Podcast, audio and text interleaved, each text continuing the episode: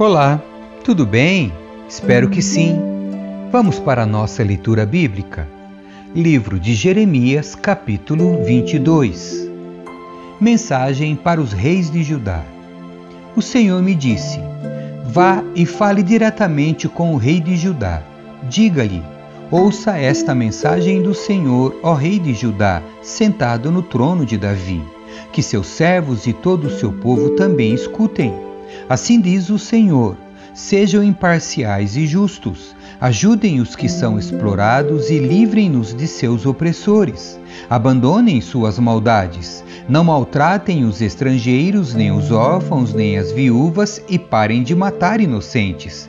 Se me obedecerem, sempre haverá um descendente de Davi sentado no trono em Jerusalém. O rei passará pelas portas do palácio em carruagens e cavalos, acompanhado de seus servos e súditos. Mas, se vocês não derem ouvidos a esta advertência, juro por meu próprio nome, diz o Senhor, que este palácio se tornará um monte de escombros. Mensagem a respeito do palácio. Assim diz o Senhor acerca do palácio de Judá. Eu o amo tanto quanto a fértil floresta de Gileade e os bosques verdes do Líbano. Contudo, o transformarei num deserto e ninguém habitará dentro de seus muros. Chamarei demolidores que trarão consigo suas ferramentas, arrancarão suas belas vigas de cedro e as lançarão no fogo Pessoas de muitas nações passarão pelas ruínas desta cidade e dirão umas às outras: Por que o Senhor destruiu esta grande cidade?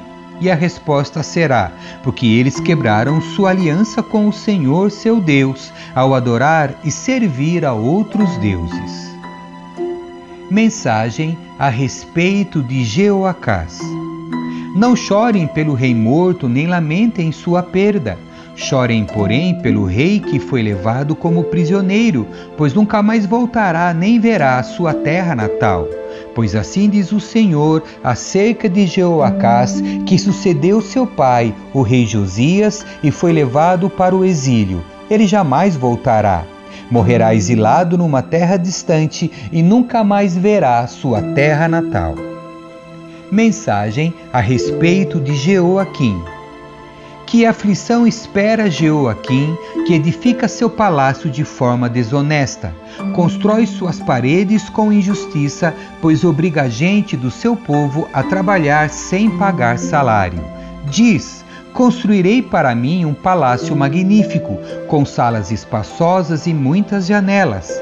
Revestirei tudo com painéis de cedro e pintarei de vermelho vivo. Mas um belo palácio de cedro não faz um grande rei.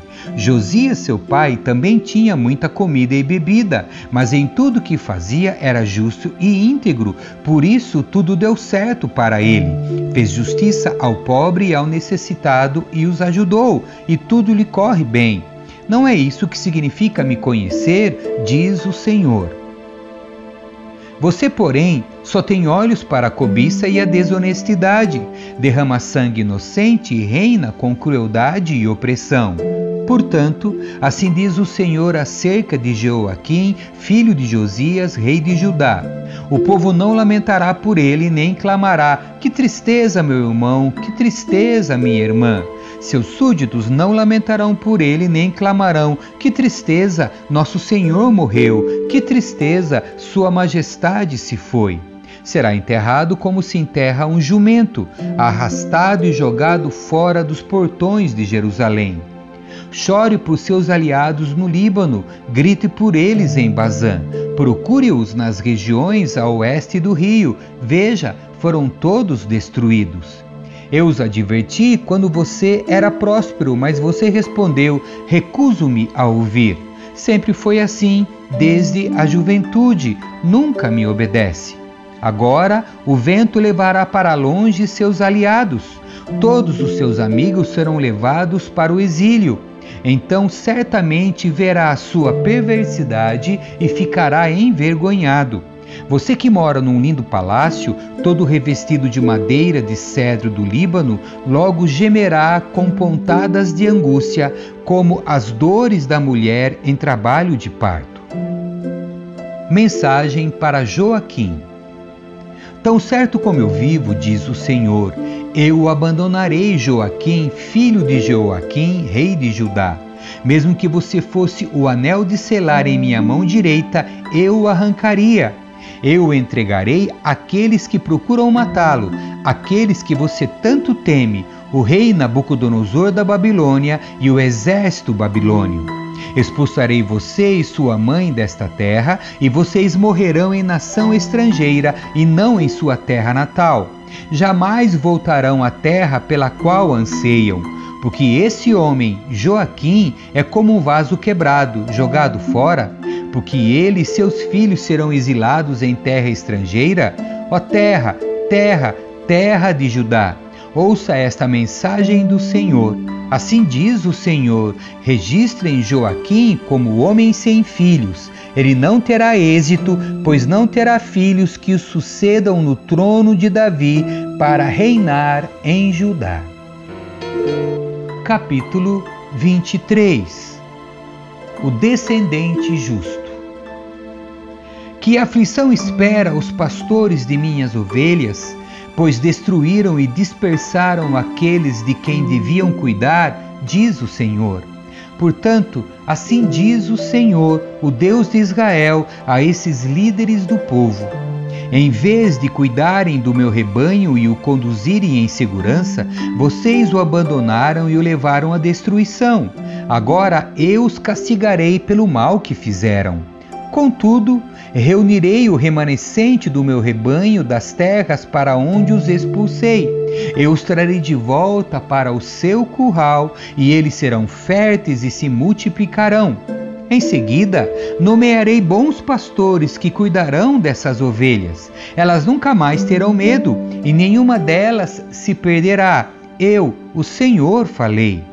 Pois está chegando o dia, diz o Senhor, em que levantarei um renovo, um descendente justo, da linhagem do rei Davi.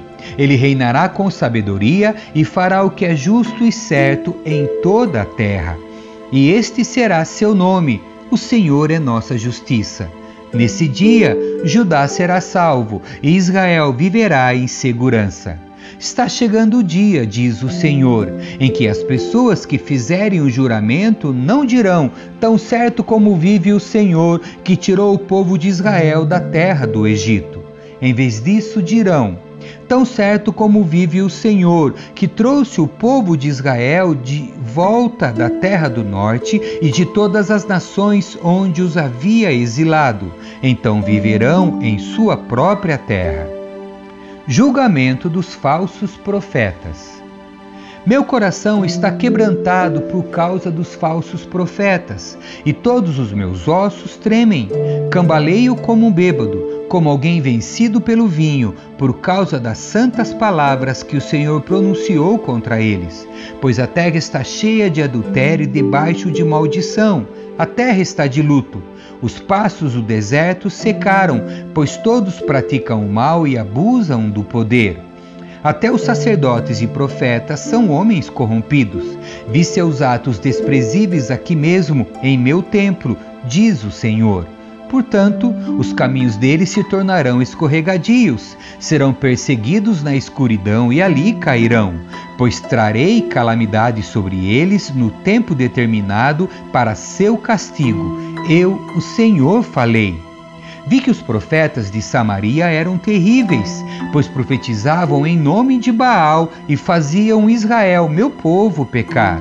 Agora, porém, vejo que os profetas de Jerusalém são ainda piores. Cometem adultério, gostam da desonestidade e incentivam quem pratica o mal, para que ninguém se arrependa de sua maldade.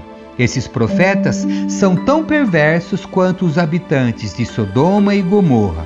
Portanto, assim diz o Senhor dos Exércitos acerca dos profetas eu os alimentarei com amargura e lhes darei veneno para beber, pois foi por causa dos profetas de Jerusalém que a perversidade encheu esta terra. Assim diz o Senhor dos Exércitos a seu povo não deem ouvidos a esses profetas quando profetizam para vocês e os enchem de falsas esperanças. Eles inventam tudo o que dizem, não falam da parte do Senhor. Vivem repetindo aos que desprezam minha palavra. O Senhor diz que terão paz, e aos que seguem os desejos teimosos do seu coração, dizem: nada de mal lhes acontecerá. Acaso algum desses profetas esteve na presença do Senhor para ouvir suas palavras? Algum deles prestou atenção e obedeceu? Vejam, a ira do Senhor irrompeu como uma tempestade, um vendaval sobre a cabeça dos perversos. A ira do Senhor não passará até que ele cumpra tudo o que planejou. Em dias futuros, vocês entenderão tudo isso claramente. Não enviei esses profetas, mas eles correm de um lado para o outro. Não lhes dei mensagem alguma e ainda assim continuam a profetizar. Se houvessem estado diante de mim e me ouvido, teriam anunciado minhas palavras e levado meu povo a se arrepender de seus maus caminhos e suas más ações. Acaso sou Deus apenas de perto, diz o Senhor? Não sou Deus também de longe? Pode alguém se esconder de mim onde eu não veja? Não estou em toda parte, nos céus e na terra, diz o Senhor. Ouvi esses profetas e dizerem: Tive um sonho, tive um sonho, e depois contarem mentiras em meu nome. Até quando isto continuará? Se são profetas, são profetas do engano e inventam tudo o que dizem. Relatando esses sonhos falsos, procuram fazer meu povo se esquecer de mim, como seus antepassados se esqueceram de mim ao adorar os ídolos de Baal que esses falsos profetas relatem seus sonhos, mas que meus verdadeiros mensageiros proclamem fielmente todas as minhas palavras, a diferença entre palha e trigo. Acaso minha palavra não arde como fogo, diz o Senhor? Não é como o martelo que despedaça a rocha? Portanto, diz o Senhor: Sou contra esses profetas que roubam palavras uns dos outros e afirmam que as receberam de mim. Sou contra esses profetas cheios de lábia que dizem: Essa profecia é do Senhor. Sou contra esses falsos profetas. Seus sonhos imaginários são mentiras descaradas que fazem meu povo pecar. Não os enviei nem os nomeei, e eles não têm nada a dizer a este povo. Eu, o Senhor, falei. Falsas profecias e falsos profetas. Se alguém do povo, ou algum dos profetas, ou dos sacerdotes lhe perguntar: Que palavras pesadas o Senhor lhe deu para anunciar hoje? Responda: Vocês são peso, o Senhor diz que os abandonará. Se algum profeta, sacerdote ou qualquer outra pessoa disser: Tem uma profecia do Senhor, castigarei essa pessoa e toda a sua família. Perguntem uns aos outros: Qual é a resposta do Senhor? ou o que o Senhor diz, mas parem de usar a expressão profecia do Senhor, pois alguns a usam para conferir autoridade às próprias ideias e distorcem as palavras de nosso Deus, o Deus vivo, o Senhor dos exércitos. Isto é o que você dirá aos profetas. Qual é a resposta do Senhor ou o que o Senhor diz? Mas se responderem esta é uma profecia do Senhor. Você deve dizer: Assim diz o Senhor, porque usaram a expressão profecia do Senhor, embora eu os tenha advertido de que não a usassem. Eu me esquecerei completamente de vocês. Sim, os expulsarei de minha presença, junto com essa cidade que dei a vocês e a seus antepassados. Farei de vocês objeto de ridículo, e seu nome será infame para sempre. Capítulo 24 Figos bons e figos ruins.